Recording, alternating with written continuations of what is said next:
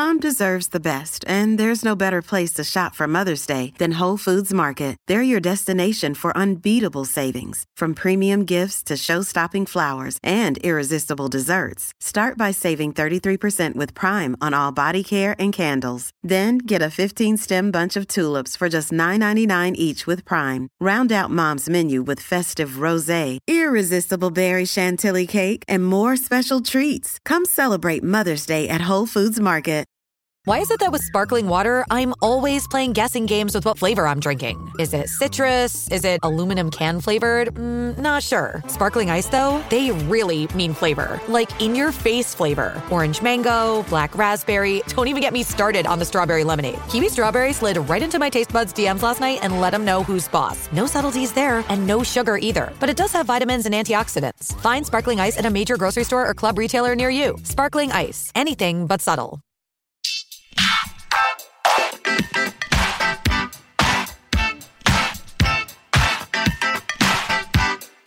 Hi, everyone, and thank you for tuning in to episode 184 of Awards Chatter, the Hollywood Reporters Awards podcast. I'm the host, Scott Feinberg, and my guest today is one of the most revered and influential composers of the past century. A pioneer of the music style minimalism, who has crafted groundbreaking operas, ballets, symphonies, and many film scores, including three for which he received Oscar nominations Kundun, The Hours, and Notes on a Scandal, several for Errol Morris documentaries, including The Thin Blue Line, and most recently, one for Jane, Brett Morgen's terrific new documentary about the early work of primatologist Jane Goodall. I'm talking about the legendary Philip Glass. But first, I sat down at the offices of The Hollywood Reporter with my colleague Ashley Cullins, a staff reporter who leads our coverage of legal matters. Ashley, thank you so much for joining us. Thanks for having me, Scott. It's been an interesting 11, 12 days or so here. We are not getting a lot of sleep, any of us, and, you know, just covering this whole earthquake that has rocked the film industry and aftershocks of which are being felt far beyond it. And that is, of course, the, the Harvey Weinstein saga. He's been a leading producer and distributor in this business for roughly 40 years. He was the focus several days ago of articles in the New York Times and the New Yorker that featured many women alleging that he had sexually harassed, assaulted, or even raped them. Many others have since come forward with their own stories, and virtually all of the industry over which he sort of reigned has excommunicated him, have slammed him. I want to ask you about the reason why it might have taken as long as it did to tell this story. There are a lot of people that are going around suggesting this was an open secret. That's the phrase that people have been using, an open secret in Hollywood. And, you know, one of the accusers even has suggested that the entertainment media deliberately covered this up out of some sort of desire to protect Harvey Weinstein. But I can speak for us here at the Hollywood Reporter. We, for the last, I would say, year and a half since the roughly when the Cosby stuff came out, we said, should we be, is there anything like this going on in our own backyard? And he came up as a possibility based on some rumors and insinuations and tweets and stuff. We looked into it, we tried, but we could not get anyone to speak on the record as hard as we tried and at great risk to our livelihoods. And, you know, we felt it was an important story to tell, of course, and that if one person said something, a lot of other people would presumably follow. As with Cosby, the floodgates would open. But until you can get that first person to jump, it's very hard. So, why, from a legal standpoint, is it so scary for people to come forward and make accusations on the record and also for media outlets like ours to tell this story without having those kinds of people on the record? Cosby is actually a good example for this because after those allegations started to come out, he denied them. And one of his accusers, Janice Dickinson, sued him for defamation. And that can just as easily happen the other way, which is what Harvey Weinstein had threatened here. He had threatened to go after the New York Times because of, of what it wrote with people on the record. And when you're able to attribute a quote directly to someone else, that lessens some of the liability on the publication, but not all of it. Mm-hmm. So it is a very tricky situation. You don't want to get sued. And then you're dealing with the entirely separate fact that people who have been in situations where they have been sexually assaulted or sexually harassed it's a painful, humiliating, awful thing to do to come forward. Mm-hmm. And when you're talking about someone who is as powerful within your industry as Harvey Weinstein is, that makes it even scarier. So I'm actually not that surprised that it took that long for someone to be willing to say point blank, this happened to me. Yes, you can print it, and yes, you can use my name. Some of the people who were on the receiving end of his bullshit over the years have signed, we've since learned, NDAs, non disclosure agreements, in return for being quiet and not going public with what happened to them. They, they took cash settlements and went away. How common is that, and how much does that hold at this point, both legally and practicably, in the sense that if they're, you know, one of the people who apparently signed a non disclosure agreement was Rose McGowan. Rose McGowan has since come out and tweeted, Harvey Weinstein raped me.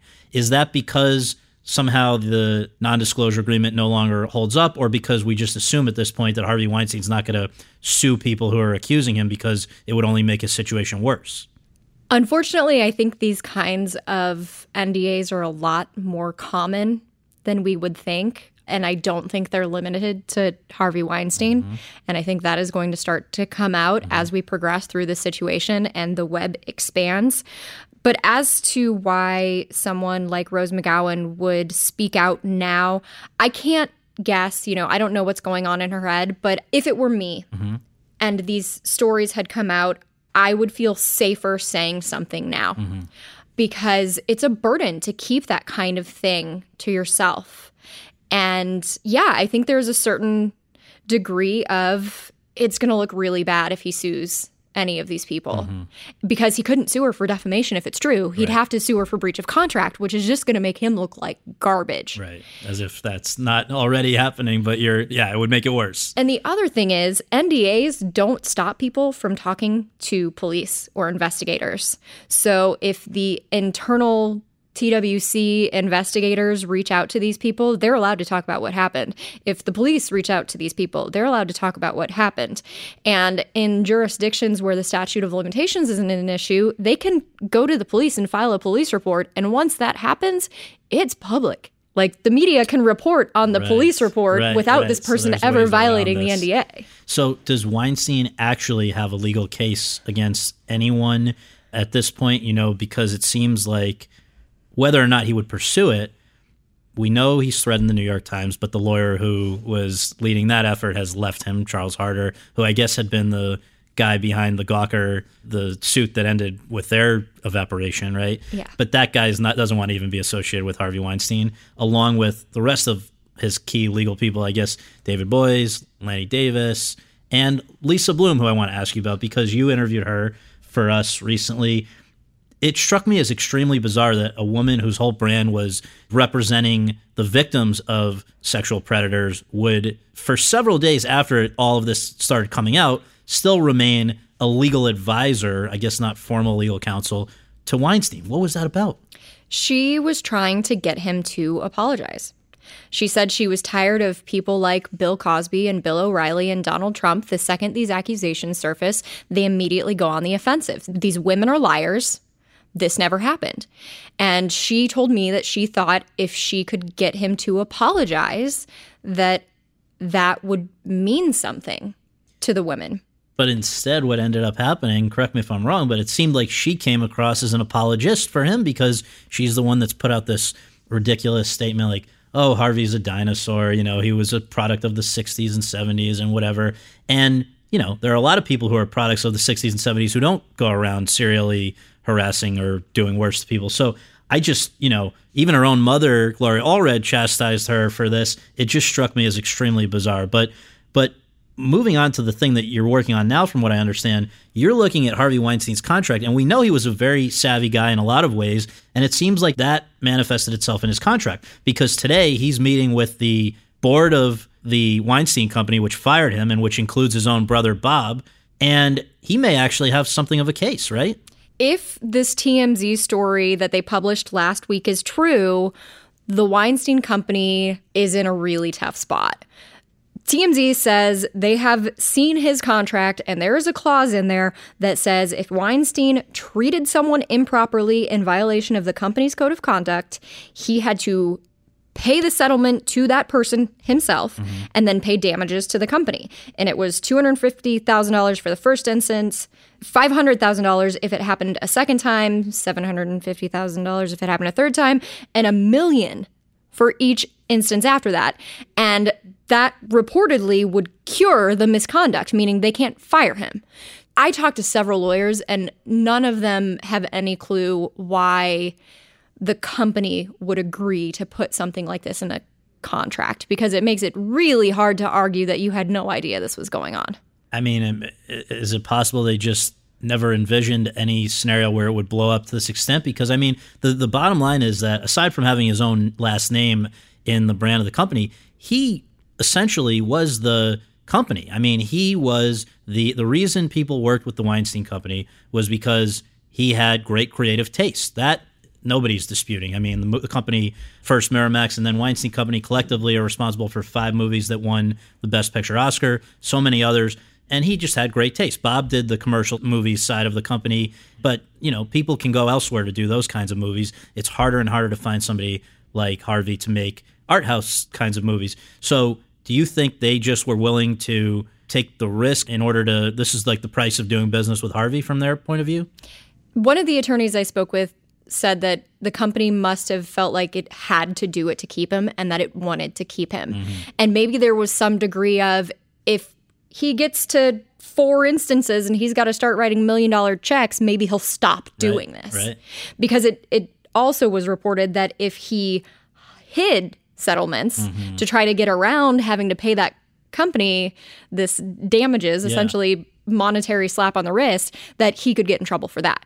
Well, the fact that this kind of language even existed in the contract suggests they knew that there was some bad behavior. Again, maybe I don't want to say that they knew there was sexual, severely unacceptable behavior, but they knew that he was doing bad things. If they're imagining a scenario where there's, well, four settlements or more or whatever. But when they fired him, initially he was. He was, I think, suspended essentially, or put on a. He took voluntary He leave. took a voluntary leave. So then they came back very shortly after, as as more and more came out and pressure built, and they said a new incident has come to our attention that has caused us to now terminate him. What could that have been that would have made any difference between what, when they first allowed him to take a leave and when they then suddenly felt days into this that they could fire him? Well, what we had been hearing initially was that people within the company knew he was having affairs and believed them to be consensual. Mm-hmm. And I'm guessing what a statement like that means is that they were given reason to believe that they were not consensual, which made a difference. to bring this all back to awards, which are not the most important thing in the world, but which are the focus of this podcast usually, I want to talk now about the Oscars and Academy connections to Harvey Weinstein, who was basically synonymous with Oscars for the last 30 years. He, as we say, you know, was not only behind a lot of movies that did very well at the Oscars. He personally won the Best Picture Oscar 19 years ago for Shakespeare in Love, on which he was credited as a producer, unlike the other four that won the Best Picture Oscar and were productions that his company distributed. He is famous for revolutionizing the way people pursued Oscars. It became much more a marketing and publicity effort, and he was better, and he and his team were better than anyone at that.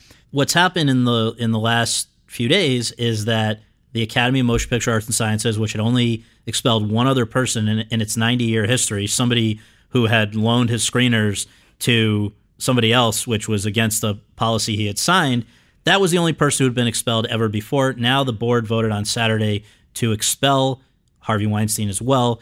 And this brings up an interesting situation because the Academy is a private organization. So technically, I guess as long as they operate within their own bylaws, they can do whatever they want, as certainly as far as who is or isn't a member of their organization.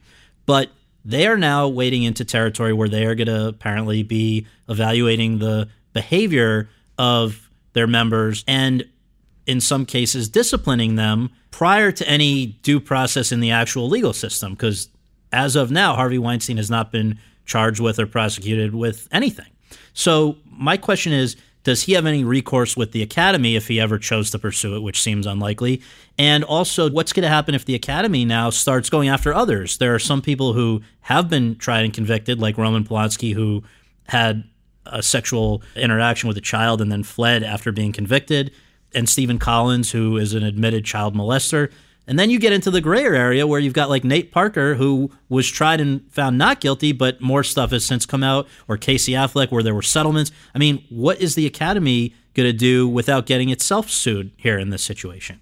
because it's a private organization, I think you're right that as long as they're operating within their own bylaws, I don't think they're liable for any of this. What is going to happen though is that it is going to become a very slippery slope. Mm-hmm. If you start kicking out people like Roman Polanski for sexually related offenses, you're going to have people asking, okay, well, what about racists? Mm-hmm. What about people who go on anti Semitic rants? Mm-hmm. Mel who, Gibson is a member. Exactly. Like, where does it stop? Right. And at what point do you have to rewrite those bylaws to include a very specific morality clause? Because they're suggesting in the in the same short statement that the Academy put out on Saturday announcing that Weinstein was out, they said we're continuing to work to develop some sort of like an honor code or moral or you know code of honor but it's sort of strange to me that they kicked him out before doing that because you would think that then they could say, based on this new code of honor that we've implemented, he has failed to adhere to X, Y, or Z. Instead, he's out, and now they've got to build it around him. And, you know, I wonder if maybe one thing they'll end up doing is saying, we're not going to relitigate the past because you're getting into too, uh, too much. But going forward, and this is where I would have thought they would have done this before kicking him out. Moving forward, anyone who is found to do this or have done this or whatever is gone. So, what do you think is the likeliest way they'll address this without getting themselves caught any further in a sticky mess here? I think they had to act quickly mm-hmm. because they didn't want to be President Trump not denouncing Nazis in right, Charlottesville. Right. Like, this is something that everyone in the industry is up in arms about. Mm-hmm. This was a no brainer mm-hmm. on their part. They had to.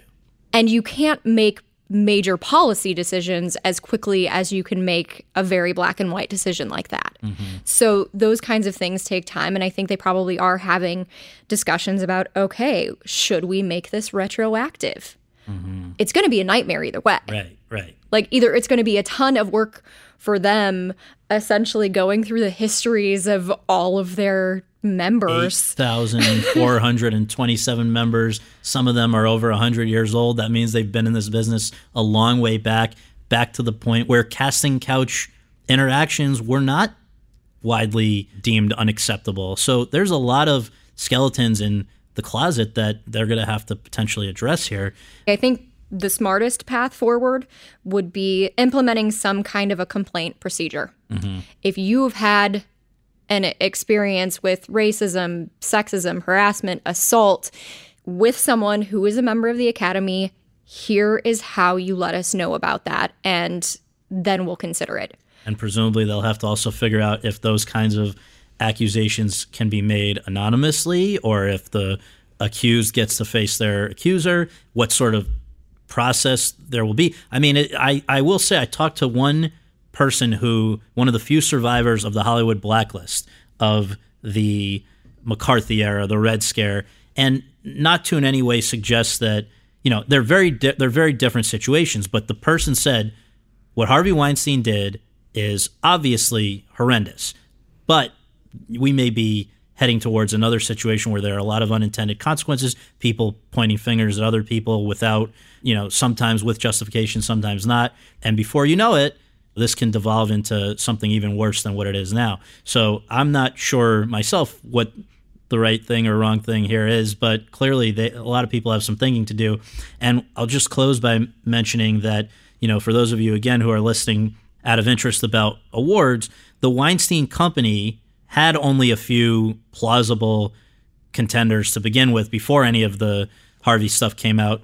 And those films are now sort of in limbo in the sense that you know, who knows if anyone will work with the Weinstein Company, if they'll still be in business any, you know, beyond the next few days. But all of what's happened is certainly not going to benefit Wind River, which was their primary hopeful before all of this, with Jeremy Renner, the directorial debut of Taylor Sheridan, who had been nominated last year for writing Hell or High Water, and then also the current war, on which Harvey originally was credited as a producer before pulling his credit off of that before he was fired. I think maybe he saw the that he would be taking flack, and so better to distance himself from it. Although I hear he always believed he would survive this as an you know at the company. So this is all obviously the least important stuff in the grand scheme of things. But since this is a podcast about awards, we'll just note that really the only movies that this could have any direct impact on this season are Wind River and the current war. So, with that, Ashley Cullins, thank you so much for joining us. Thanks for having me. And now for my conversation with Philip Glass. I sat down with the 80 year old one week ago in a suite in the Loews Regency Hotel in Hollywood, just hours before the documentary Jane had its Los Angeles premiere at the Hollywood Bowl, accompanied by a live orchestra performing Glass's score. Over the course of our conversation, he and I discussed a wide range of topics, among them how the son of a radio repairman first fell in love with music, wound up studying at a conservatory at the age of eight, and entering college at 15. Why, after graduating from Juilliard, he went to Paris, and how, once there, he ended up working with two teachers who changed his life Nadia Boulanger and Ravi Shankar. Why, even after the first performance in 1976 of Einstein on the Beach, a groundbreaking five hour opera that he composed, he continued to spend most of his days as a cab driver what, in his view, minimalism is and is not, and why he is not always thrilled to be so closely associated with it, why he became, in the words of one journalist, the most collaborative composer since Stravinsky, working with everyone from David Bowie to Martin Scorsese, and how he came to be a part of and approach the composition of a score for Jane. So, without further ado, let's go to that conversation. Mr. Glass, thank you so much for joining us. Really appreciate it. We always just begin with a basic one. Where were you born and raised, and what did your folks do for a living? Well, I was born in Baltimore, Maryland, and my father had a record shop and a radio repair shop. I grew up in the music business, actually. Yes. uh, by, at the age of 12, I was responsible for eh, keeping the inventory, and by 15, I was a record buyer for the store. My brother and I did that. I left very early for college, I went to the University of Chicago when I was quite young, and I began music really when I was six or seven, and but I began studying at the Peabody, which was a great music conservatory. Well, I wanted to ask you about that because you were the youngest student they had there. At, well, at the conservatory, yes, because I was studying flute, and they didn't have that in the preparatory division. There was no one to teach that, so I was put into. I was the youngest person in the conservatory, but that was just an accident. But that was my instrument uh, until I went to Chicago and I began doing piano then. But I want to ask you, you know, when you went off to the Peabody Conservatory, as you say, six or seven years old, you have to be pretty good to just go there. So, what was your? Well, not so much. So you have to remember, in those days, uh, the idea of music education being valuable and I would say even essential. Mm-hmm. That was a much more uh, well-known idea my mother was a school teacher, so there was not a lot of money around for things like lessons. Mm-hmm. I was allowed to have lessons with, I would rather have had lessons in two instruments, so I was only allowed to have one. But really, uh, music education was considered uh, a collateral advantage. It was part of education, and for all the, all the right reasons. And when we began dismantling that in our country, when, when I went to high school, you were given an instrument. You didn't even have to own one. And I found that to be very true around a lot of the country. And people played in marching bands. It didn't matter. Yeah. It didn't matter. And then at the same time, it's important to remember this is in 1946, 47, 48. There was a whole wave of, of uh, wonderful musicians who came from Europe, refugees from yeah. the Second World War, and they were populating the conservatories so that you had this amazing teaching staff, and then you had this very common idea that music was important and part of education. So that's what I grew up with. Now, how does somebody end up going off to the University of Chicago at just 15? You had been an excellent student all around, or it was because you I were. wasn't particularly excellent, but that wasn't the point. I discovered my mother was a librarian at the school where I was going to high school, and I would wait around to get a ride home from her. We all shared rides with other people. So, at any rate, I spent my time browsing through the college catalogs to see where I might be going someday. And by this is really by accident. I was looking at the University of Chicago and I discovered that the admission was by uh, examination and that high school completion was irrelevant. they didn't really care about right. that. So I decided to send away for the the entrance exam, and you know we had advisors, and they said, "Oh well," they said, said to my mom, "Don't, don't worry." He, he can't possibly pass, but it's a good experience. Right, right, Well, right. I did pass, and then then the then the question was what was going to happen. Now I discovered many years later. I thought it was my father who wanted, would allow me to go, and my mother would want me. It was the opposite. my mother, being a teacher herself, saw an opportunity for a, a great education, and she was the one that supported my leaving. I left home when I was fifteen. So you graduated at 19, and what I understand her feeling was at that point, you were thinking about do I go to New York? Do I go to Juilliard? She was not especially enthusiastic about that idea, Oh, no, right? that's uh, no. She, I wrote a book some not too long ago called um, "Words Without Music," and the very first thing in the book is the story of my mother meeting me when I'm 19, seeing me at 19, and said, "Mom, I'm going off to musical," and she said, "Well." If you go to music school, you'll end up like your Uncle Henry, traveling from hotel to hotel and never having a place of your own. And actually, my Uncle Henry was a drummer up in the what we call the Borscht Belt in the hotels up in, in the Catskills. I actually thought Uncle Henry was a pretty good guy, but the rest of my family thought he was a disaster. Right. But I didn't. And she said, "And you'll spend and you'll spend the rest of your life traveling." And I thought, that sounds great. And there you well, go. Now, now at 80, I have spent my life traveling. Number one, mom was absolutely right. Right. That is what happened. Right. And I'm, I'm starting to get tired. But again, at 80, I think you might get tired of Doing- uh, being. doing you might be, be tired of doing astrophysics Right, or, right, or even course. running a company. There's a certain fatigue with age that comes, but I don't regret it at all. I, I mean, that was what I did. And I can tell you more about the stories about her, but she was a wonderful woman. Now, if you hadn't gone to the Peabody Conservatory or Juilliard, would you still have found your way into music anyway, do you think? I'm sure I would have. But I had the idea uh, when I was in Chicago that if I was going to go to music school, I would go to the best school in the country.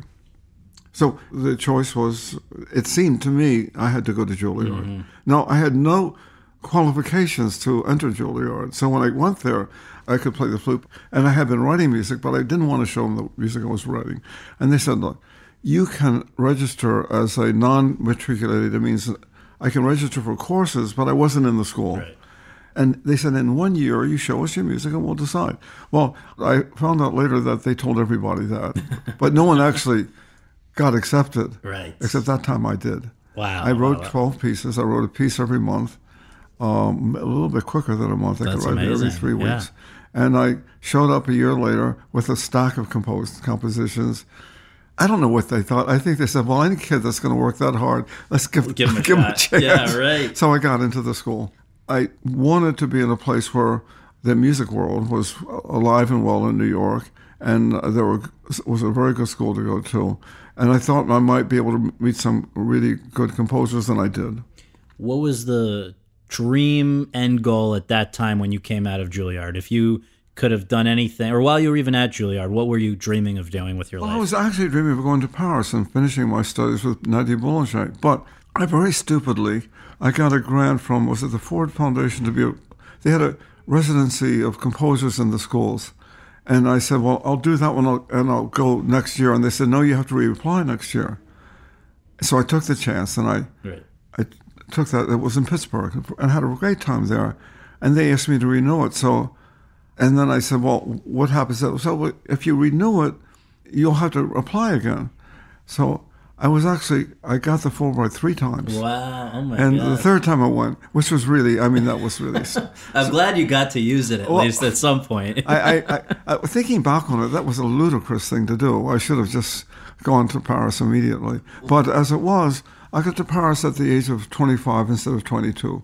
and that changed your life, that whole chapter, right? Well, you've talked about that She there was were a great master teacher. Well, it was her and another. You've said that the way you've described it, I think, in your book, that you to this day feel that there were two great teachers in your life, and one of them is always sort of standing on each shoulder. Yes, that's Uh, right, that's can right. you tell who Well, these people were and one how you? out, one of the things that happened in Paris, I discovered that the Fulbright wasn't uh, uh, uh, very generous. I, I- needed to uh, supplement the Right, money, right, and I began working uh, in movies, and I got hired to work with Ravi Shankar as his assistant. now, when you say you began working in movies, what did what in what capacity? Well, in different ways. In the beginning, I was just uh, his assistant. Later, I was doing doublage. Uh, that means where you put the voices onto the. I learned amazing things. Later on, when I did a piece called La Belle La Bête, I was able to write a score that matched the lips of the singers. Oh my god! I, I understood that the labial is where the lips come together. Right. That if if you hit the labial about once every minute and a half, anyone who sees it will think that it's in sync. And that's what we were doing. So I actually learned how to do that years before I wrote the piece. Some years later, I decided I wanted to write, take this idea, and I was using it, and it, it became La Belle La Bête. That's so funny. Which, by the way, is, is coming to uh, LA at that oh, time. cool. Yeah. Well, so tell us though about these two people who had such a profound impact on your life. How did you first cross paths with each of them, and what was their lasting impact on you? the teacher that I was supposed to be studying with was, well, and I did study with her. But again, uh, I was always looking for uh, improving my living standard a little bit. And by luck, I was invited to be Ravi Shankar's assistant on a movie. So I took the job. Right. And then, then I had another personality equally as engaging and, and masterful in, in his field as she was. That period, it seemed like I had two angels on my shoulder, one on my left and one on my right. One taught through fear and one taught through love. Nadia Boulanger was through. I'm not going to say which one was Okay, you're not gonna but, tell you, me. but you, but you can can figure, figure that out. out. And I have to say that in the end, the methodology didn't matter. Right. Uh, they were both masters of, of music, and I learned from both of them. So it was because of Ravi that you ended up after this period in in Paris, traveling then throughout Central Asia and studying things like Buddhism and yoga and things like that, right? I had actually started that at Juilliard. At uh, the age of 20, a friend of mine and I, we heard there was something called yoga, but we didn't know what it was. Now, this is 1957. Sure. So there weren't any yoga studios in New York as far as we could tell. So we were anxious to figure out what this was. So I looked, finally looked into the white pages under Y, and there was a guy there, Yogi Vithaldas, who turned out to be, A yoga uh, instructor. uh, he turned out to be the teacher of uh, uh, Yehudi Menuhin. okay. Well, I did at the time. I had no idea that that was the case. But So- you you were open to a lot of these things even before Ravi, but Ravi ex- exacerbated. I'm open today to those things. To those I things, mean, yes. I'm, I'm still uh, go- discovering. I mean, there are many more things to learn that I will be able to live to see all of them. But I still, I'm, I'm taking up disciplines and things that interest me. I tend to add them to what I'm doing so that my daily activities. It's hard for me to get done by midnight. I, There are a lot of things to do, and music certainly is one. But uh, the things I learned from Yogi Vithaldas and other people, that's always been part of my world. That's great. So it's it's just the way I've lived. Now, when you returned to the States, and I guess specifically to New York, I think in 1967, from what I've read, you had to face the reality that I think most aspiring composers have to face, which is that it's very hard to make a living and do your work. No, not completely true. Uh, you can take a job teaching. You didn't I- want to do that. I didn't do that. Well, the reason I didn't was that I was it's because of my contact with Ravi. He was a composer and a performer. So now I had seen that already. I'd seen that with John Coltrane. I'd seen it with Bud Powell. When I was living in Chicago, I would go down to the Beehive. It was a place on 55th Street, I think it was. That was in the 50s, mind you. So that was 53, 54, 55. And Charlie Parker was there, and, and, and Billie Holiday was at the, uh, she was on Cottage Grove. I had already come into contact, and not just them, but downtown, of course, it would be like that. The white musicians played in a different club. right. I think it was called the Modern Modern Jazz Club. It was downtown, and I would hear Stan Getz there, and so I had been instructed through what I saw that the composer could be a performer. So when I came back from Paris, that was the model that I chose. And the idea of teaching, though, had a particular lack of appeal as well. growing up with my mother was a wonderful woman, but all her friends were teachers, and I consider them the most boring people in the world. now that's really not fair, of, of course. Uh, I, there were, I'm sure there were wonderful people among them too. Right. But at 13 and 14 and 15, I was not interested in my mother's friends. Right. And to me, being a teacher meant a life of drudgery. Right. Now I didn't understand that it was a vocation, a vocation, a, a very high vocation too, like medicine. Right. teaching is one of the great things that we can do. I didn't at that time, at, at 14 and 15, I had no idea like that. How did you pay the bills during those years when you were first well, I back did what in the everyone States? did. I got uh, all kinds of day work, and that went on until I was maybe 41 or 42. Give us a few examples. There's some colorful well, you know, ones. it- don't romanticize this. Everybody did this. All right, okay, but you did well, what? Well, well, we, I had a moving company with my cousin Gene. I had a plumbing company with my cousin Gene. Actually, my cousin Gene and I, he was a sculptor. Right. So he was in the same boat I was. Right. We had no, we didn't have a weekly paycheck, so we did whatever we could. We moved furniture, then we did plumbing. Then I left that because I discovered that it was very hard on my hands. I'm sure. I was working for well-known uh, artists, and I, they, who became my lifelong friends, of course. Cab So driving, th- though, right? That was well, another one. Well, that was. It seemed like a good idea. However, the difficulty was that at that time in New York, now we're really talking about the early 70s now, 74, 75, cab drivers were being robbed and sometimes murdered at the rate of six or seven a year. Doesn't sound like a lot, but if you're the guy that's going in to pick up the cab, it doesn't sound. it, it, it's in those days we didn't have a partition between the back and the front, so it was much more vulnerable. but the appeal of those kinds of jobs was that you could Well, I could basically make on- your own schedule, right? I could go on tour for three weeks with my ensemble, which had already been working since maybe 1969 and 1970. I could do that and come back and go back to work. Uh, All these other jobs were part, they were jobs that I could do simply by putting an ad in the paper. And it was easy to get work then. You didn't need a lot of money to, to, to live on. The big difference now is that today, young people have to work five or six days a week in those days you could work three days a week and you could pay your rent and you had Yeah. it was much easier and when people asked me how i did it and I- the young people i said well actually it was much harder for you than for me Yes. it was really easy Well, let me ask you, and this is a, a long winded question, but I think it's necessary. When you came back here again, it was about 1967. And then I think for roughly the next decade, maybe give or take a, a year or two on, in either direction, you began making a, a sort of music that has been labeled minimalism. I think that you are still very closely associated with that, but I know that you want to emphasize that that was really just that decade of your life, and now you revisit it at at concerts and things, but that was a specific period, a specific time. So, for people who may not know, can you explain what exactly minimalism is? Because it's been described by some as, quote, the last big idea, close quote, in classical music, and also just how you arrived at, at doing it. i've never tried to explain it because i always thought the whole thing was a naming things out that way was not useful but looking back on it you have to remember i had a very close association with artists at the same time And the art world was going through a a, an interesting moment when instead of uh, the content of a work would not be an image, it would be a process.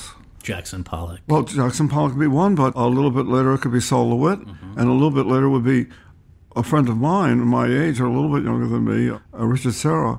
So now, what you have to look at it this way: the idea was to relieve the art world uh, or the music world of being fixated on an image, like a face or a table with fruit on it, or maybe a melody that you can sing easily. The idea was that, well, if you don't have that, then what do you have? And so we began working, and, and I was very closely associated with the artists because I was working for some of them. They always made money before the musicians did, so they could be, they might be in the Castelli Gallery, making getting a, a stipend every month, and then they would hire me to. Uh, Richard said, "Oh, I used to work for him for, for years." Now, the music incarnation of this, though, the way it's been described by one person, maybe tell me if this is wrong, but quote, pattern changing over long tracks of time, filtered through electric organs and saxophones and insistent beat of pop, repetition, as in the music of. I guess there are some old masters that you could say, but basically the the repetition aspect I want to ask you about That's not a bad description. it's not. No. But explain the repetition because Well, well for, there's another way to say it. It was more like theme and variation. What happened is that there, it wasn't actually repetition. Actually, what we discovered, I had an ensemble at that time. If you played the same music over and over again, no one would listen to it. but if you kept changing it, but slowly, the hearer would be able to follow the music more easily. So the question, it wasn't. It was actually never repetition. It was. It was about mutation. mutation. But that escaped most people because they, they weren't aware of the fact that, that it was changing. But where in you did this come from? Was it something Well, that you'd learned from Ravi? I learned or a lot of it from Indian music. There's another interesting. I was talking not too long ago. I was talking, giving a talk with a percussionist from India. We were talking to a group of people, and they were talking. He was talking about Indian music, and I, I uh, it was my turn to talk, and I said, by the way, you understand that Indian music is a binary language. He said, well, what do you mean? I said, well, it all comes down to twos and threes.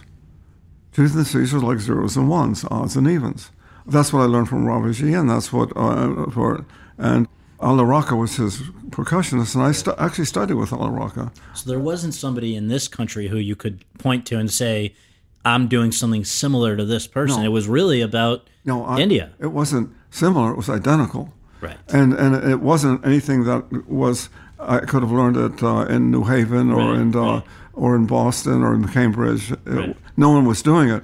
I knew it because through my uh, contact with Ravi, I went to India after that and spent some time, not a lot of time, three or four months the first time, but over the next 25 years, I probably went 20 times to India. Wow, wow. And I spent time uh, with the Kathakali in the south. I went to the uh, uh, big concerts in, in, in Bombay and New Delhi and in Calcutta. And I, my friends, uh, a man Narayana Menon, who was the head of the National Theatre in Bombay at the time, he became a friend of mine. He was an older man. And we would go to the concerts together. And we went down to Madras and to the uh, annual music festival. This was always at Christmas time. And he sat next to me, and, he, and by clapping his hand, he, he taught me how to listen to the music. and you never forgot that. Never. And then I started with Alla Rakha and I began trying it. But the point was, is that when I was talking this part years later, and I realized that, and I said it without even thinking, I hadn't, the thought hadn't emerged in, in any way until that moment. I said, actually, Indian music is binary music. And he said, what do you mean? I said, well, tita kata tita da, tita kata ti da, da, da. And I just said it because I knew that from Alla Rakha. And he said, oh, yeah, that's right. I said, that's like the zeros and ones of, of a binary language. I said, I don't think it was intentionally so. And yet, the idea of building up structures out of zeros and ones, which is Right. that is computer language, Yeah. that was existing in, in India for hundreds of years. Now, what you've done with that understanding and with all the great work that you've done today, I think it's it's overwhelmingly loved and embraced and studied. But that was not always the case. There was a time when the music world, when you were first coming up, really sort of shunned you, and I wonder why was that and why did it change? Well, what we were taught when we were young people at whatever school, it could have been Columbia or it could have been at Juilliard or whatever, wherever you were, we were taught that modern music would follow a certain pattern. It was going to follow the music of Schoenberg and Webern and Berg, and uh, there would be new composers like Boulez and so forth. But we were basically part of that school, that lineage. My generation said, you know what? We don't think so. And we changed the argument. And uh, I changed it by using a radically different structure. And though we talked about this uh, binary language as being common in India, it was not. We're talking about the 60s now. Well, well b- before the computer age where this language became known. We didn't even know what a binary language was. I knew what it was because I was working with it. I had begun Einstein on the Beach is, is completely a binary piece. Completely. Just for anyone who hasn't yet been fortunate enough to discover, let's just note this was your first opera, 1976, five hours. Well, you have to understand something. Yes. it, it was so radical that very well educated, smart people couldn't hear it. So, what were the people who, who didn't get you? What were they hearing? They thought they were hearing the same thing over and over again. Did that bother you? True. Oh, I didn't care. What I, I didn't care what they thought. I wasn't teaching at any of their schools. It didn't matter to me at all. And in fact, you've said that the the reason that the argument has gone away is what the people that are now in power. Well, they're all dead. the people that were in power are dead, and the people who are in power are the ones who grew up on your music. Yeah, that's right. Don't worry about the people who hate your music. They'll die. you just got to outlast them. That's Yeah, the, no, and that's easy to do because Right. they're in their 50s and 60s. You're in your 20s and 30s. Right. Take it easy. you know what? It turned out to be absolutely true. Yeah. And how can it be otherwise? Right. That's just, it's not a law of nature, it's nature itself. So, 41 years ago, almost a half a lifetime basically ago, Einstein on the Beach comes along. You didn't come along. You made you made it come along. It was a huge thing that today is still considered one of your masterpieces. And I just wonder, did you know in the making of it? How early on did you realize you were onto oh, something Well, you know, special? a- the reality was that my audiences were, for years, were very small. However, they were real. I had a, a big studio, we called it a loft, on the corner of Bleecker and Elizabeth Street, on number 10 the Street. It's not there anymore. It's now a condominium, which would probably cost you a couple million dollars to buy. But in those days, I could rent it for $150. Wow. So we had concerts every Sunday. It was just our, our what we did, my ensemble, uh, and people came. And Laurie I- Anderson, I, was reading you had a whole crew of people well, that people. I look. I had an audience. They were following my music. I was doing music in twelve parts, and every two months there would be a new part, part three, and then I would put up signs around Soho. Part four this Sunday. part five. I mean, I uh, music in twelve parts became an, the sequence of pieces. I finished it. Actually, it took me three years to finish it, but it was done. I had an audience, an audience that were interested in what I was doing. I had very good musicians to play with. You know what? I thought I was successful. And yet, you went even after Einstein on the Beach. You went back to driving a cab. It Well, wasn't like ma- it changed well, I- overnight, right? I, I didn't say it was uh, being famous and being rich is not the same thing. Right. Rich and famous is just a that's kind of a joke from where I come from. You can be famous and not have any money. Right. And neither had anything to do with who you, you were and what you did. It didn't really particularly bother me though. At a certain point, I remember when I was 41 thinking, on my 41st birthday, I was thinking, I wonder how much longer I'm going to be doing this. That was maybe cab driving. Doing music? No, no, no, music was for sure. Okay. But how much longer would I have to drive a cab? Within three or four months, my cab driver license came up for renewal and I renewed it. But I didn't drive anymore. because what happened? What really happened is I got a commission from the Netherlands Opera to write Satyagraha. Which is basically about Gandhi in South Gandhi. Africa, right? Uh, so Bob Wilson and I lost money on Einstein. Well, with Satyagraha, I got my first real commission. money. And it was from a Dutch opera company. so it was your not your first opera, Einstein on the Beach, but the second. It was the second one. That and then, but however, it only ran that that first production only lasted a couple of years. I don't think that piece was played again for about twelve or fifteen years. It turned out to be also too radical, but radical and it didn't sound like Einstein, and that was part of the problem. Was that people who liked Einstein, some of them didn't like Satyagraha because it didn't sound like Einstein. Yeah. But of course it didn't. Why would I? And I said, well, why would I write the Son of Einstein? Right. Why would I do that? but I continue. I was actually on a mission. I, I the third opera was Akhenaten, and by the way, that I saw it here in Los Angeles recently. uh, recently, Yeah. a, a production from the International Opera. Again, it was not like Satyagraha, it wasn't like Einstein. So those three operas kind of launched me into the opera world. And people just didn't know how to categorize you. That always disconcert. It's disconcerting to people. I, I wasn't, I'll be truthful, I wasn't very helpful. First of all, uh, no one ever asked me, so I never explained it. right. Now you're asking me, and It's now very people. interesting. Yeah, uh, uh, we talk about it, but for years, no one didn't say, "Well, how do you do this music?" Right. I could have said additive process. I could have used a lot of different words for it, but no one asked me, so I didn't say anything. I read that another key turning point for you was a conversation with Jerry Leiber, who people know from Leiber and Stoller. They did so many great, I guess, Elvis songs and other others as well, of course. But how did you cross paths with Jerry, and why was it such an important? Well, Jerry was uh, uh, was married to a friend of mine, Barbara Rose, who was an art critic, and that's how I knew Barbara through the art world. We were out one night. I was out with him. I just had Benham, and he said, "Glass." He said, "Where are you from?" I said, "From Baltimore." And he said, "Baltimore." He says, Baltimore, B A L D I M E R A, Baltimore. Baltimore. So he said, Baltimore. right? Well, where'd you go to school? I said, I went to city. He said, I went to that school. He said, was your mother the librarian? I said, my mother was the librarian. He said, oh my God, I can't believe this. This, this guy is much older than me. Right. He said, uh, you know, your mother saved my butt. I said, really? He said, well, I was in the school and a lot of Polish guys there. And a little Jewish kid got out of school and they beat the crap out of Yeah. me. And he said, so I would go to the library, and your mother put me to work putting away books, and and by four o'clock the kids were all gone. I could go home. And I said, yeah, that- I said, yeah, that sounds like. Well, I, I, said, I was a kid in the back looking at the catalogs to go to see. You know, Right. we probably had cross paths Yeah, and we yeah, didn't know it. yeah. He paused for a minute and he said, you know what? I'm going to change your life. I said, really? How are you going to do that? He said, I'll tell you what, come down and see me at the Brill Building. I went to the Brill Building. I was so curious. I went down. Tell, you want me to tell you the whole story? Yeah, Isn't please. That's so I'm great. walking down the the hallway to his place. He Stoll, Mike Stoller, Yep. all the Isley Brothers coasters, Gold Stars, Gold Star records all the way down, Gold records all the way down. All the Elvis Oh, and maybe- Carole King and all that, right? it must have been 30 records there. Right. And I walk into, he's sitting at his desk with his feet on the desk like this, you know, relaxed. And he said, yeah, sit down. He said, I said, I'm very impressed, Jerry. Did you, you did all this? He said, yeah. Mike did the music and I did the words. Yeah. So we own it together. He said, go over to that door and take a look. I said, what? He said, just open the door. And I opened the door.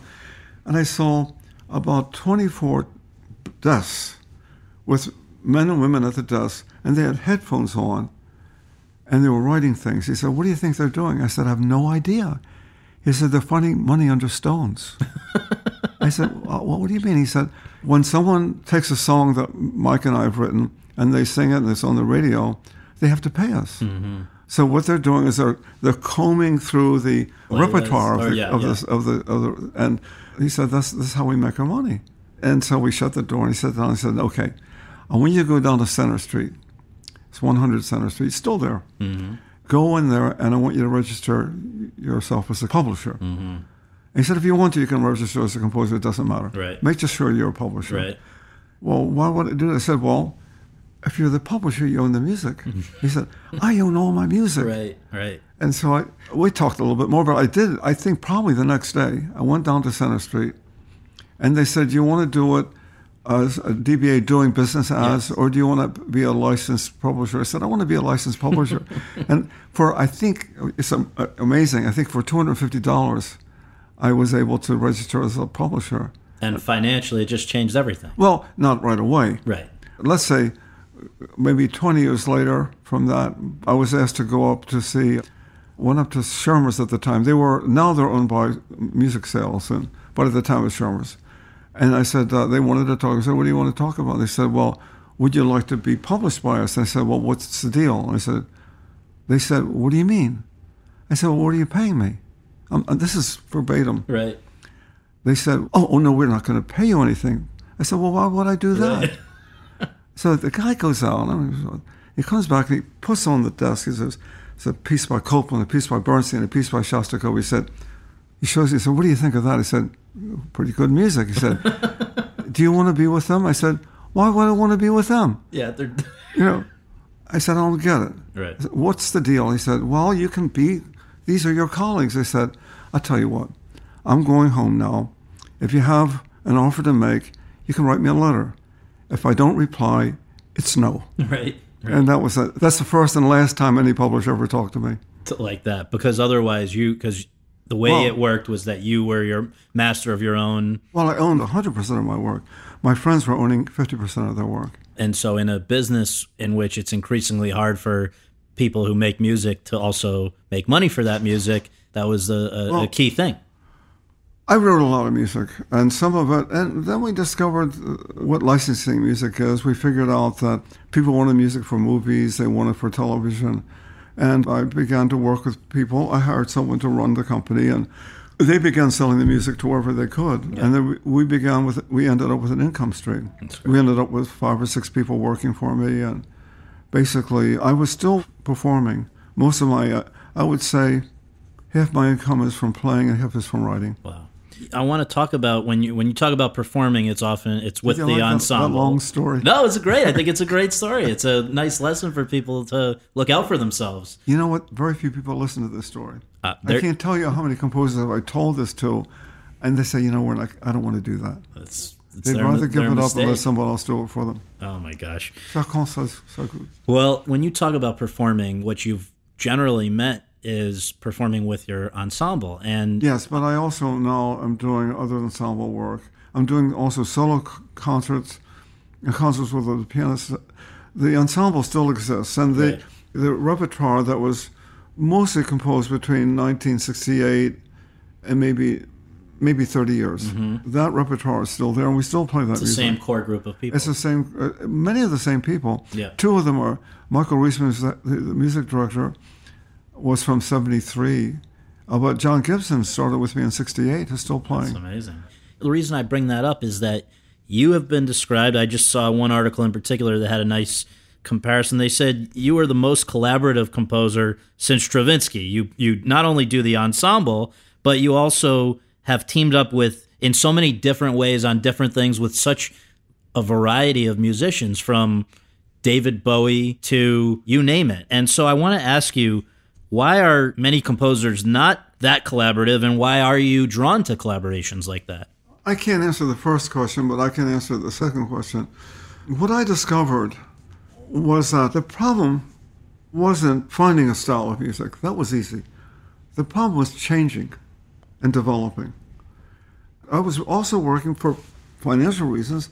I was working in theater, I was writing music for plays.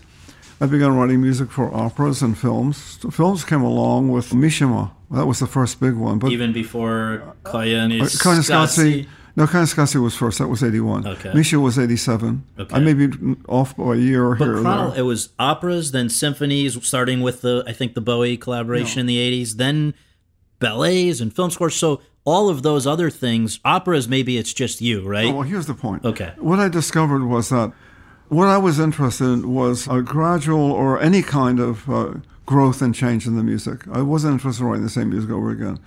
And I found out when I changed collaborators, the whole ball game changed, the whole field changed. So if I work with Bob was one thing, but I, after Einstein, I didn't work with Bob again for eight years.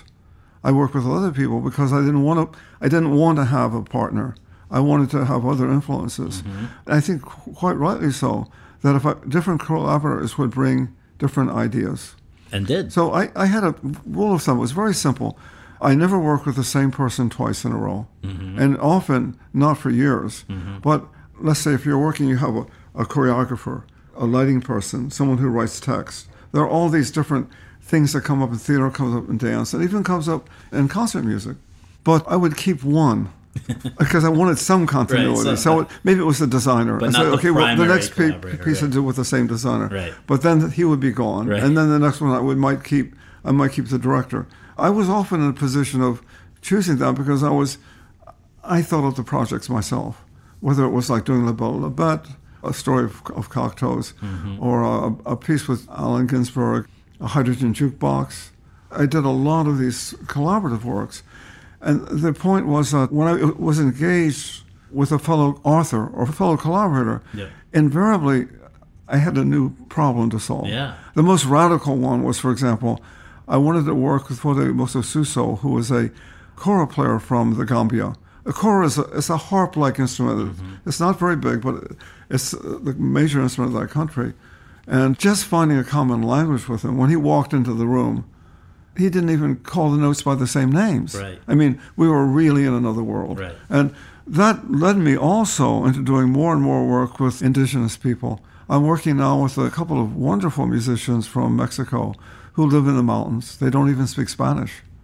Now, what's at the root of this openness, this curiosity, which not not everybody has? Stop me if it's too personal, but I mean, I, I believe you're a, a Buddhist practicing person? Is you it something in there? Like, but I'm not going to agree with you. Okay, okay. But is there? Could it be something as rooted as in you as that? What, See, what? when you when you put a label, then I'm stuck with it.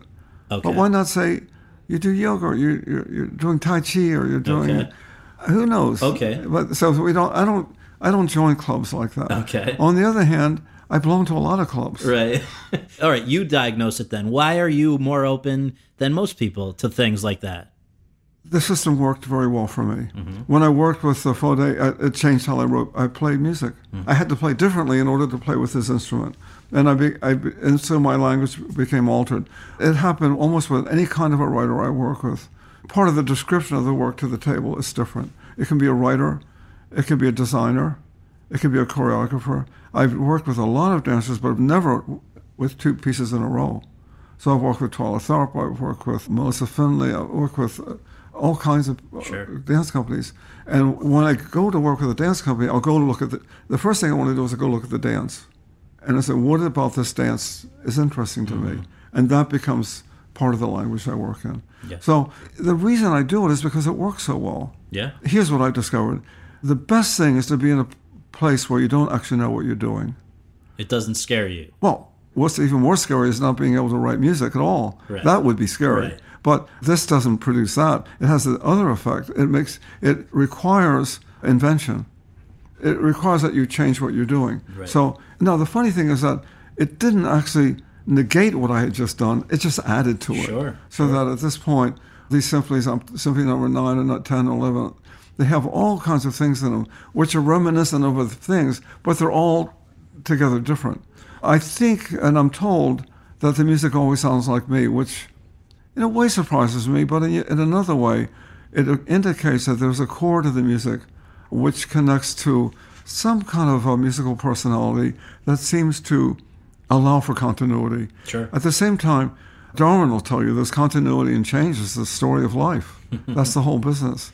Mutation and natural selection. That's what it is. I want to ask you about film scoring because I think that obviously that's what brings you to town today, the connection to that. And I'm going to get to Jane specifically, but I want to ask you let's just note, first of all, your film scores include the likes of Kundun, The Hours, Notes on a Scandal, each of which brought you an Oscar nomination, and others that easily could have, like The Truman Show. So, just an overall question, big picture question how is film scoring most similar and also most different from the other types of composing that you do? It's an intensely collaborative form. And also, when I come here to work, almost always I don't know who the editor is. I don't know the music editor. I don't know the. produ- There's just too many. It's, uh, Yeah. The film that we're doing now, Brett Morgen, he wanted me. He didn't want someone who sounded like me. He wanted me. And that's because he said he wanted his movie to sound like, quote, a cinematic opera, close quote. So that means he thinks immediately of Philip Glass. Thankfully, I'm very happy Yes. for that. so that I, got, that I got a nice job out of that. Right. But I didn't know him before then. Right. So now that was an interesting collaboration because he brought that's a whole different personality. I'd never met him before. The name of the game with with music is you write the music you want to write and you try to get it into the film. Mm-hmm. And it's not that the director is resistant to it, but they have ideas too. So then basically, some of the ideas will work. He'll, he can change a little bit. You can change a little bit. He had some very good ideas. I had some very good ideas. He liked some of my ideas. I liked some of his ideas. We ended up with a score. Right. We ended up with a score which we both could. But it's not just the, the director. What I'm impressed with is the uh, the depth of talent in, in Hollywood. People think it's a commercial play.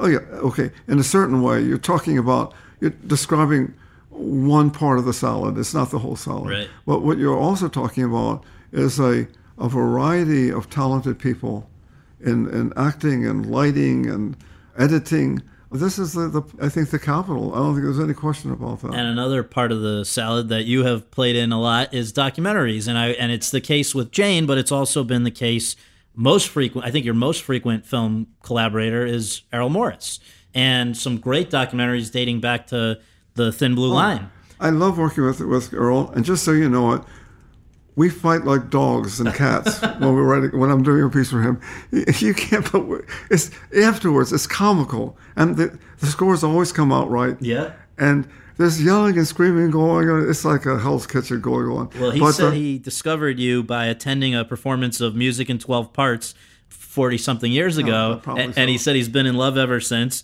But he said you seemed surprised that he was a musician. I didn't know he's a musician. he went to Juilliard as a cellist. I had no idea. And in fact, I hold that against him because he, he would say, Could you please send me, uh, all the drafts? I, I like to play them on the piano. I mean, no one does that. And it's that's really a pain in the butt to have the, the director say, I'm going to play the, your, uh, you know, Your music on the piano, right? no, I don't, I'm not interested in his expertise. uh, and, but but it does so. It, it, what it does reveal that he has a connection to music that's deep. and you have a connection to documentaries. Why? Is it because you want to? Well- you'll pick documentaries to work on because you su- support their message No, there are less people bothering you. on documentaries. I mean, w- w- when I worked on the hours, Scott Rudin was working as the producer. His input was crucial. He was a very smart guy, and the film got better because he beat us up all the time. You don't mind getting constant notes to be polite. The proof is in the pudding. Sure. You know, when it comes down to that, when I look back on, I've done several things with. I think most were a scandal with, with Scott. He's a producer, really. Yeah. It's very funny. He wants to hear the cues. He said, "Let me hear this cue." He said, "He said that's wonderful, wonderful." And he paused and he said, "But there's one little thing." As soon as he says that, I know I have to rewrite the whole Or the whole thing. but but still, the point was is that that when I say this is a collaborative medium, that it depends on the people. You have to have people who have imagination and talent and understand the medium. You've said that with the exception of Errol, quote, I worked with these directors once, but they usually don't want to work with me again, close quote. Why would you say that? Well, it's probably because they can't find the money. Oh, yeah. but that's an, that's another story. Right, right. But I like uh, documentary filmmakers. In fact, there's a, a documentary film composer is kind of a, it's not a club exactly. It's a they, they function as a group in a way. And they Yeah. have an office and they and I do a benefit concert for them at a bar almost every year. oh, that's great. Uh, I, I like working with, you know, I think of uh, documentary filmmakers like poets. Mm-hmm. Basically, they work their butts off, and no one pays any attention to what they do. Right. They, they, basically, most documentary film. That's not true of this film. Right. Most documentary film, their audiences are each other. right. To be truthful. Right. If you get it on TV, it's because you, you don't even get paid for it. No, It's, no. It, it's, it's a free showing. On the other hand, I find them, like poets, uh, with a tremendous passion for what they do. Also, uh, the other thing about documentary filmmakers, they don't have enough money to fire you. yeah, that's You're, they're kind of stuck with you. So, so then you get through all the, the tough parts without getting fired.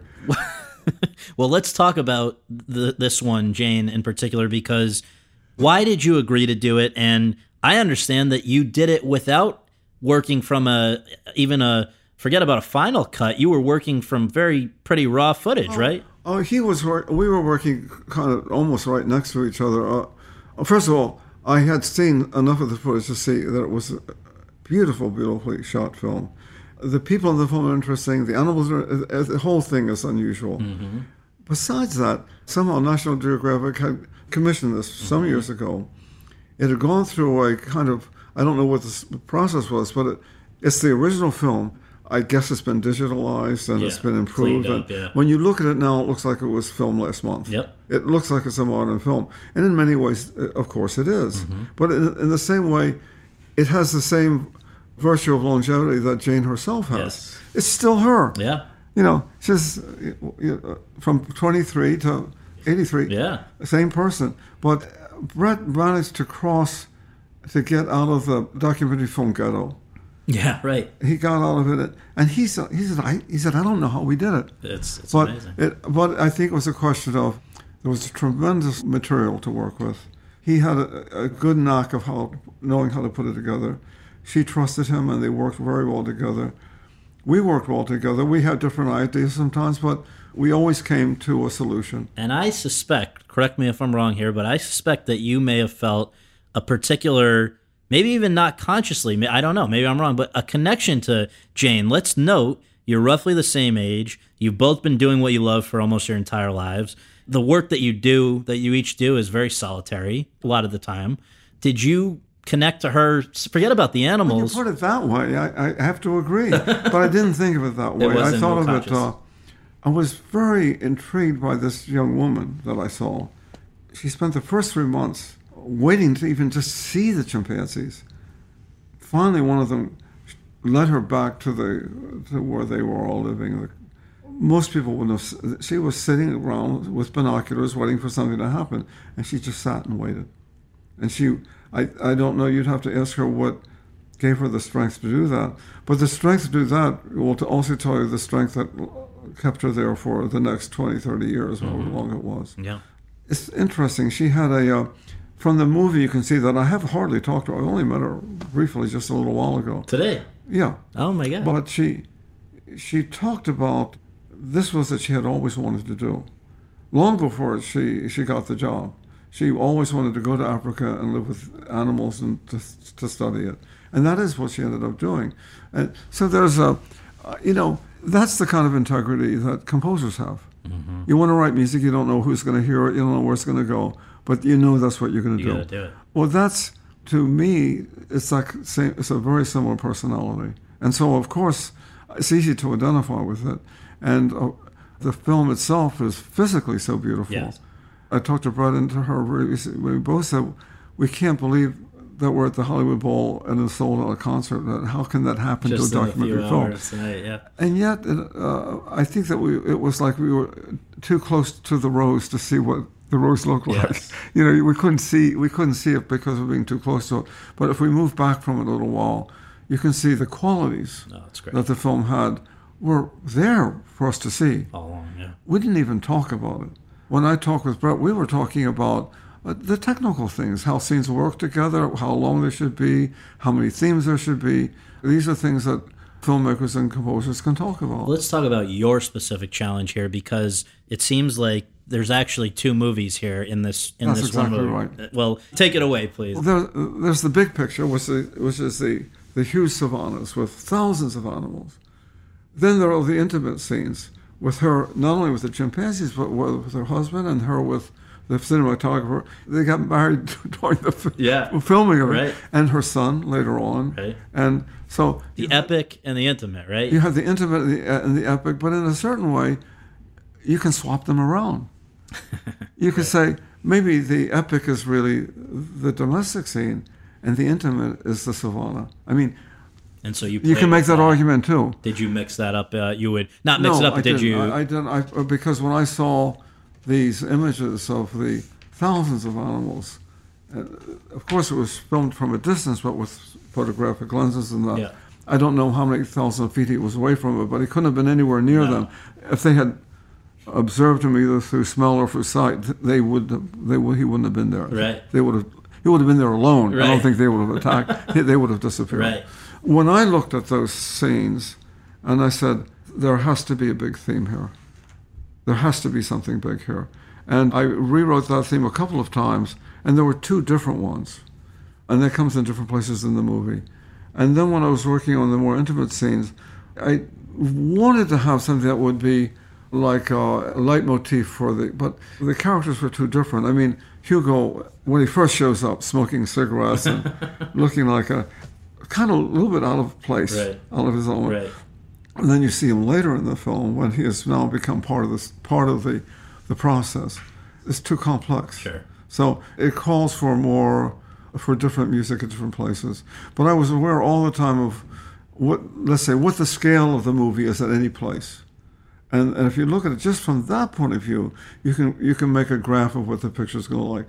Brett was very aware of that. He knew all, he knew exactly what he was doing and how he did it. And I only su- really surprised him once, and he liked the surprise a lot. What was that? Uh, one of the first early themes, uh, when she's alone in, uh, for the first time in Africa, Yeah. and I, he suggested one theme, and I wrote, I just wrote a different one, and he said, "Oh, that's great." it was it was okay. And he was okay with it, but but but most of the time, I would say, I knew that we were looking at the same movie. Right. I mean, the problem is if you're looking, if two people are looking at a different movie, then you're you got that's trouble. But I think we both. Uh, I mean, I, I shared with him his admiration for Jane, and for the virtually heroic quality of her life because she lived alone a lot Yeah. of the time.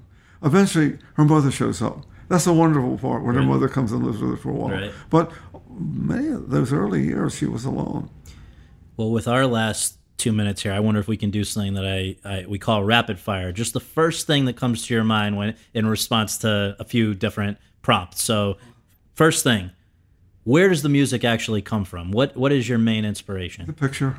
The picture, and not, You know, I'm talking about for anything you do. No, it, to me, uh, uh, it's different. With a film, uh, when I see the picture, I want to know. wh- I ask myself, what is the music that goes here? I don't ask, what is the music I want you to hear? That's a different question. Right. I say, what music belongs to that picture? And if I if I look at it, and sometimes I don't get it right away, but that's where it will come from. Where do you write most of the time? Oh, I write in my uh, music room at home, uh, but I, I can write in hotels. I'm on the road, not so much. I, I'd say 80, 90 days a year. That's not that bad. I mean, That's a lot. a lot of people are doing Good for you. 200 days. I don't do that much. But I'm not home, and then I, I bring mu- music with me, and I can. Or sometimes uh, I'll, uh, when I go to Europe, I'll stay on American time and write all night, have breakfast in the morning with everyone else, and go to sleep. Get up at noon and have breakfast, and it's kind of works, works. that way.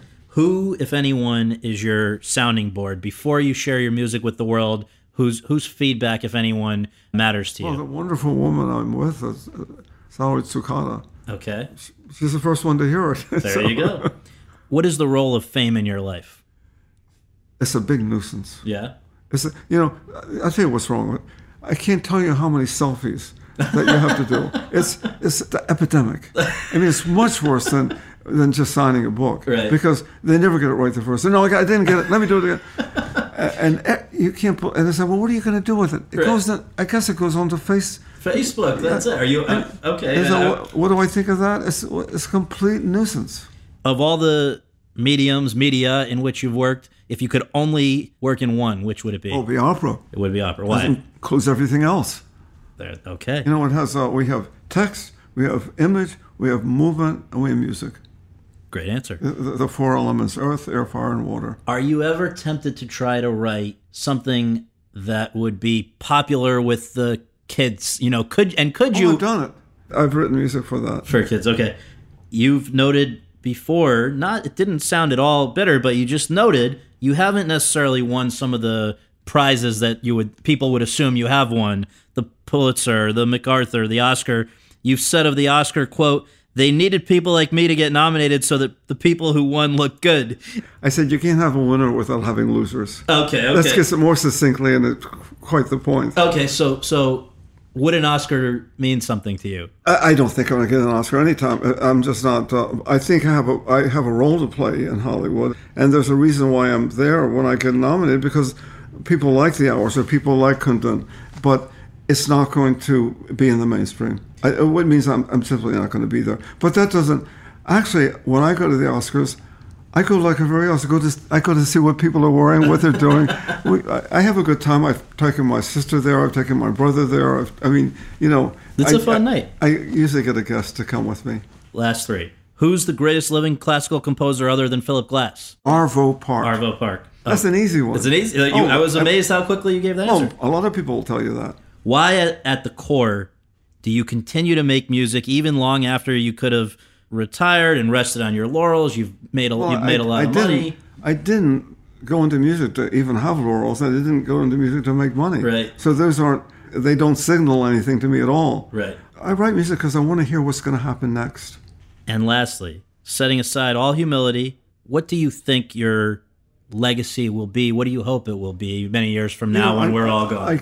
I, I've trained myself not to think about that because it's just a waste of time. now is what matters. Well, I, I would like Satyagraha to be the piece that people remember, but I'm not sure that that will be true. Satyagraha is an opera about social change and nonviolence. I do a lot of things. Uh, uh, political issues come up in a lot of the operas. An opera about what are called uh, uh, Appomattox, about the Voting Rights Act.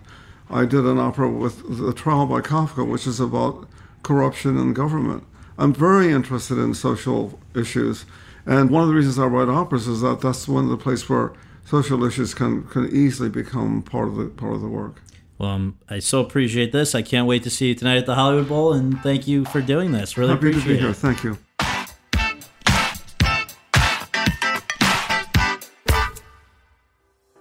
Thanks very much for tuning in to Awards Chatter. We really appreciate you taking the time to do that, and would really appreciate you taking a minute more to subscribe to our podcast for free on iTunes or your podcast app, and to leave us a rating as well. If you have any questions, comments, or concerns, you can reach me via Twitter at twitter.com slash Scott Feinberg. And you can follow all of my coverage between episodes at thr.com slash the race. Until next time, thanks for joining us.